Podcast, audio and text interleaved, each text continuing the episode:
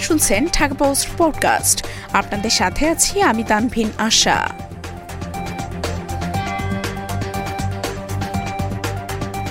ঘরে ঢুকে মাদ্রাসা ছাত্রীকে ধর্ষণ, যুবক গ্রেপ্তার।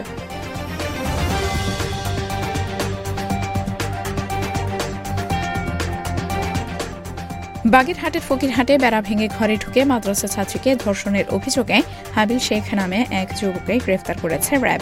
সোমবার সন্ধ্যা সাড়ে ছটার দিকে ফরিদপুরের আলমডাঙ্গা থেকে তাকে গ্রেফতার করা হয়। তিনি ফকিরহাটের দাওয়াপাড়া এলাকার আদম শেখের ছেলে।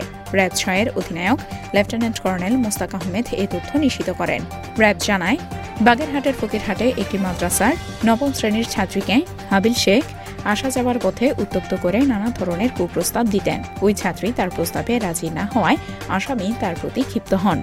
গত বারো ডিসেম্বর রাত নটার দিকে ওই ছাত্রী তার নিজ বাড়িতে রাতের খাবার খেয়ে ঘুমিয়ে পড়ে। একই দিন রাত সোয়া দুইটার দিকে আসামি তার বসত ঘরের বেড়া ভেঙে সুকৌশলে ভিতরে প্রবেশ করেন। এ সময় লোহার রড দেখিয়ে হত্যার হুমকি দিয়ে ছাত্রীকে ধর্ষণ করেন। এক পর্যায়ে ভুক্তভোগীর চিৎকারে তার মা বাবা ঘরে চলে আসেন। তখন আসামি হাবিল শেখ লোহার রড দিয়ে ওই ছাত্রীর মায়ের হাতে আঘাত করে পালিয়ে যান। এ ঘটনায় ভুক্তভোগী ছাত্রীর মা বাদী হয়ে ফকিরহাট থানায় একটি ধর্ষণ মামলা দায়ের করেন।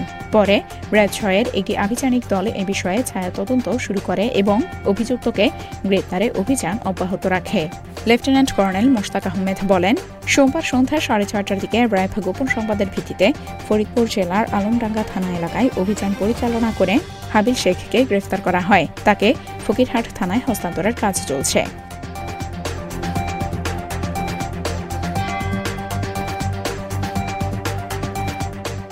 এতক্ষণ শুনছিলেন ঢাকা পোস্ট পডকাস্ট। দেশ বিদেশের সর্বশেষ খবর জানতে ভিজিট করুন W W W dot Dhaka post dot com